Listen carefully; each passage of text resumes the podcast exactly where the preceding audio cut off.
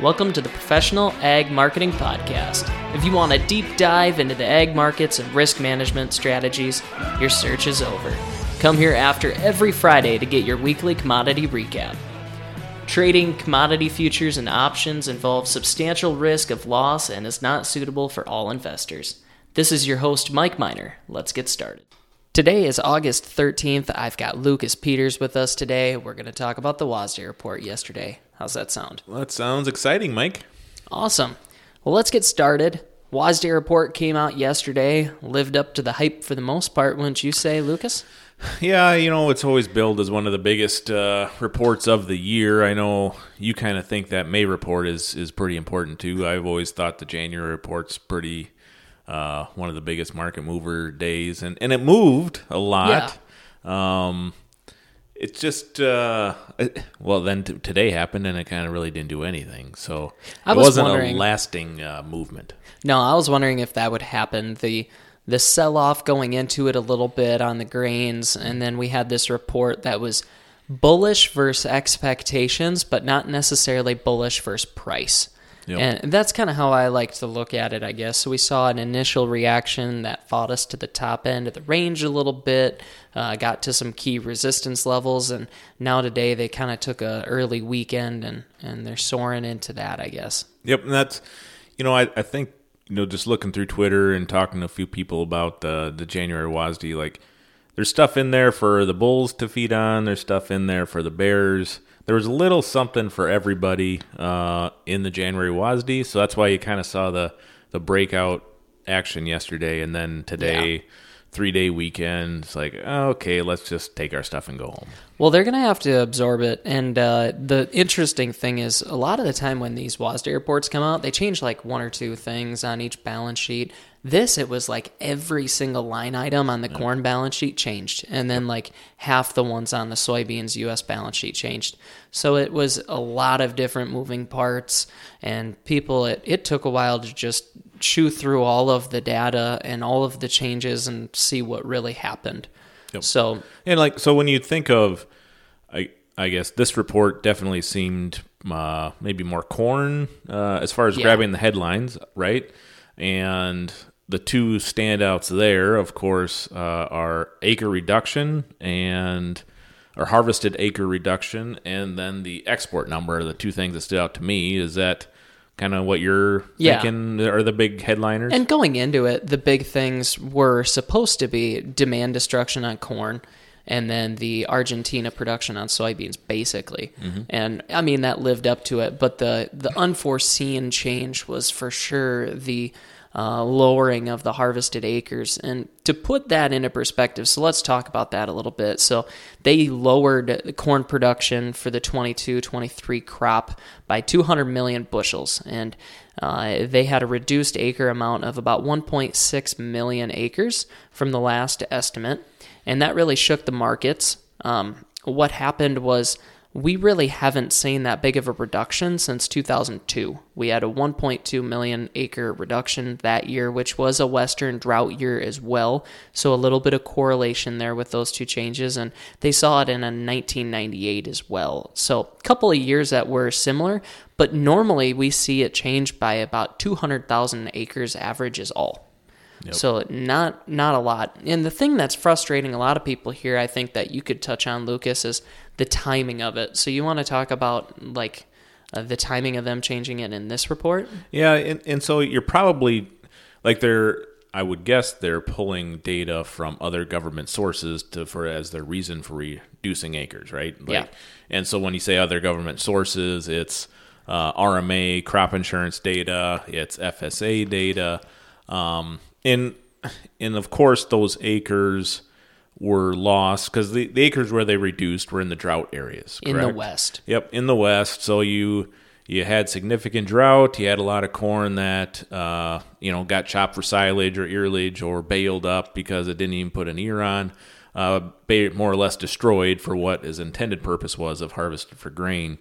And so we knew that all those acres were there in probably august september we could have get a, a, pretty good like guess of where, what it should be.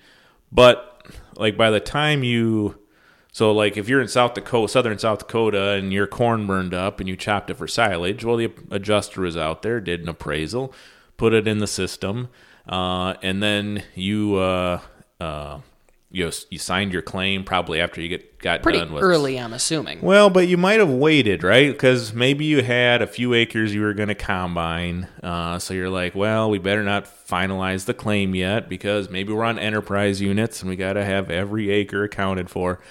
And so by the time you get done with harvest, get the adjuster out there, sign the paperwork, you know, most adjusters, companies want to have claims wrapped up in November, December Yeah. And that's when you're going to funnel the numbers through the government software, right? Yep. And so at first I thought, boy, that seemed like a big number to drop in January when we knew this in September. It might actually be just that's how long it takes to to get the final numbers in from the companies and make the uh, acre adjustment. Um, I did find it surprising. It's still the biggest that biggest number they've dropped uh, in Yeah. well, I mean, since 2002 was the next closest. Like, I mean that we've had some disaster areas before. Yeah. Uh, this this I know it was bad in the West. I don't think it was historic bad to the point where we would have seen this big a drop. Well, even in a year like 19, Yep. or or a year like we saw with uh, derecho. Yep. You know, a few of those events. Um, uh, we've had our fair share of interesting uh, growing seasons over the past couple of years. And with that being said, so when you take away the 20 bushel corn yield in, in Beresford, South Dakota, that was supposed to be corn and now it's chopped for silage, that poor yield comes out of the overall number. So that's no longer dragging down the national average. So we did see the national average on corn go up a bushel as well. That helped uh, make up a little bit of that offset, but obviously not enough. So that was what the main focus was on the production side. The demand side on corn, I want to talk about how we changed every demand category lower on corn besides ethanol. yeah. And they could have changed ethanol too, but nonetheless, the importance here is that they decreased exports significantly, which needed to happen in a lot of opinions. Uh, they could probably do it a little bit more with looking at the pace that we're currently going at.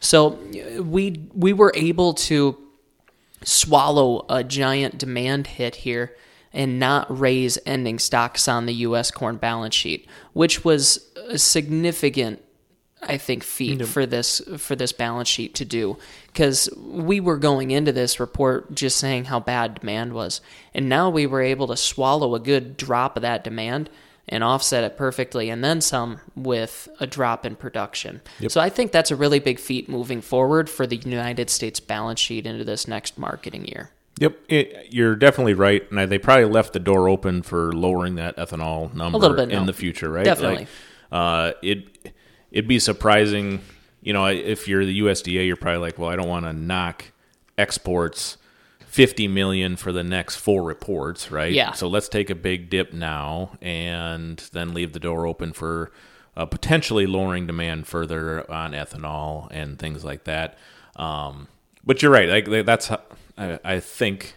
Uh, you know, you're, you're, it's always dangerous when you're trying to put yourself in government uh, shoes on how they calculate things. But uh, you know, they didn't want to make it drastic one way or the other. So you make the big cut, but you also uh, lower the harvested acres, raise the yield. Like they the way they they kind of put all that together makes the end result not that big a change. And it's been the last three, four weeks on ethanol that we've had this significant decrease in grind anyway. So it was pretty recent enough for them to to not have to develop too much of a trend off of it yet. So they'll continue to change demand on that balance sheet going forward.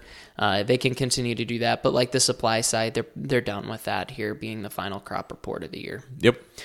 the soybean balance sheet. So if we bounce over to that now, um, you know, a little bit easier to explain. We saw a drop in production there as well. Took down acres a little bit, uh, just just a smidge, and then took down the yield as well. Uh, pretty significant yield drop, really. When you look at soybeans, it doesn't take much to move that one. And uh, really, soybeans, you only saw one state that produced it. That's a major state that produced a record yield this year, and that was Arkansas. So it, uh, not really significant uh, yield bumps from major.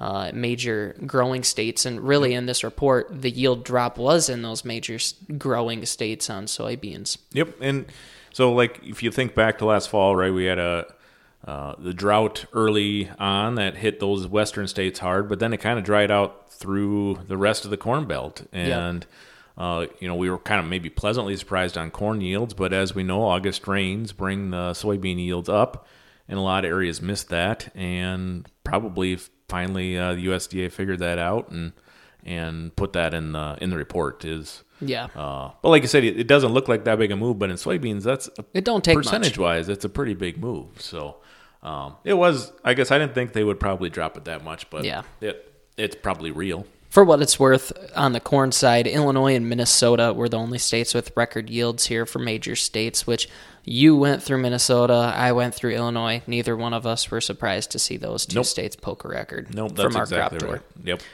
The um, so that pretty much wraps us up for the U.S. balance sheets. You know, it it really gives us an opportunity moving forward to continue to say that if I wanted to wait for a little bit of a rally in this corn market to like 6:30 on this December 23 corn futures uh, has been a mark I've been personally trying to shoot for. Um, this kind of gives me a little bit more time. It bought me some time to say you know what, we're not worried too much about this major demand destruction that we've had occurring. It didn't hurt our balance sheet yet. We get another month or two. Um, we get just can get some crop insurance uh, period through in February to get a little bit more short.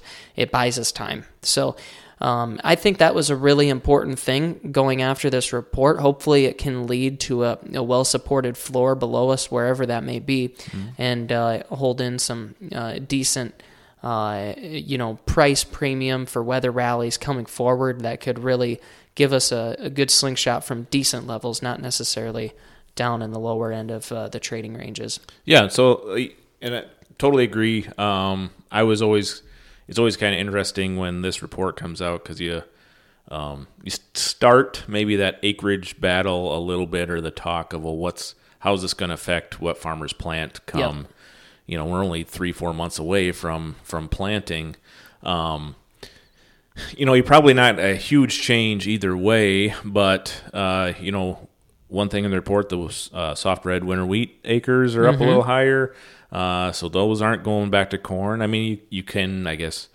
uh, it's you, could just destroy your wheat and plant corn if the market uh, told you to do that but i don't think you're going to see a lot of that unlikely um, it, and you know, just looking through a few guys I, I know and, and follow on Twitter, um, as you go north and west, they kind of thinking spring wheat might have to battle out some acres because, um, you know, they you're coming off of uh, uh, pretty low stocks on that, so they uh, want to to if you want to build up the stocks of spring wheat, they're going to have to battle some acres there. Um, so I, I was kind of thinking maybe you'd have a, a brighter picture of what crop is going to win out in this acre battle. And boy, we after today, we just kind of fell right back in the same old, same old, didn't we? Yeah, because I mean, soybeans were for a while starting to gain some advantage back in their favor, and say, you know, the it's almost looking like 2.37 mm-hmm. on up is going to be a ratio where you're going to start to uh, finally think about some more soybean acres holding the rotation. But the corn uh, here the last couple trading sessions has brought that back to a more normal level, and sounds like uh, corn acres are going to be favored pretty heavily this next year. So. Other than that, on the report side, uh, you know, the other major talking point going into it was Argentina. Uh, we did get that reduction out of them that they were looking for 45.5 million metric tons versus 49.5 in the last report. Hadn't moved that needle yet. We're wrapping up with planning in uh, Argentina for soybeans here soon. So uh, a lot of their crop year left before this April May timeframe before they really get into some harvest. And uh, that number, private analysts looking like low 40s. You know, it this early in the game, it seems like the first private analyst to come out with their yield expectations are always trying to prove a point or really get their name out there and say, I can, you know, shock the market with a really low number. So it'll be interesting. I'm, I'm thinking the lower 40s, uh, the USDA might struggle to fight into that if we continue down this weather pattern. But it's early, and crop conditions are 7% good to excellent on yeah. corn and 3% good to excellent on soybeans down there. So it's not like we're starting off on a very good foot down no. in Argentina, Lucas. Nope, they uh, they're going to have to get a, a, lot more timely rains to salvage that crop. That's for sure. But Um, in sand, basically. Yeah, you're you know you're planting in sand, so it's not going to hold moisture Yeah. that well. Um, it's also probably we've probably beat that horse to death Yeah. quite a bit. Quite a Um, bit. But uh, it, I mean, I guess long story short, if you if you do get some more timely rains, then the USDA is probably right with their number, and if they don't, then the private analysts are probably more correct because I agree with you. They like to to put a little flash in the pan and Yeah. make people pay attention to them. Well, either way, it gives us a lot to talk about. This uh, we could talk about this report for quite a while, actually, in, in the market reaction we've had to it. So please reach us out to us and uh, let's talk about a few things in your operation. And thanks for joining us today, Lucas. You bet. And thank you to all our listeners. Please reach out to us at professionalagmarketing.com. Check out our other podcast as well, Professional Ag Marketing, that's released every Friday. Trading commodity futures and options involves substantial risk of loss and is not suitable for all investors. See you next time.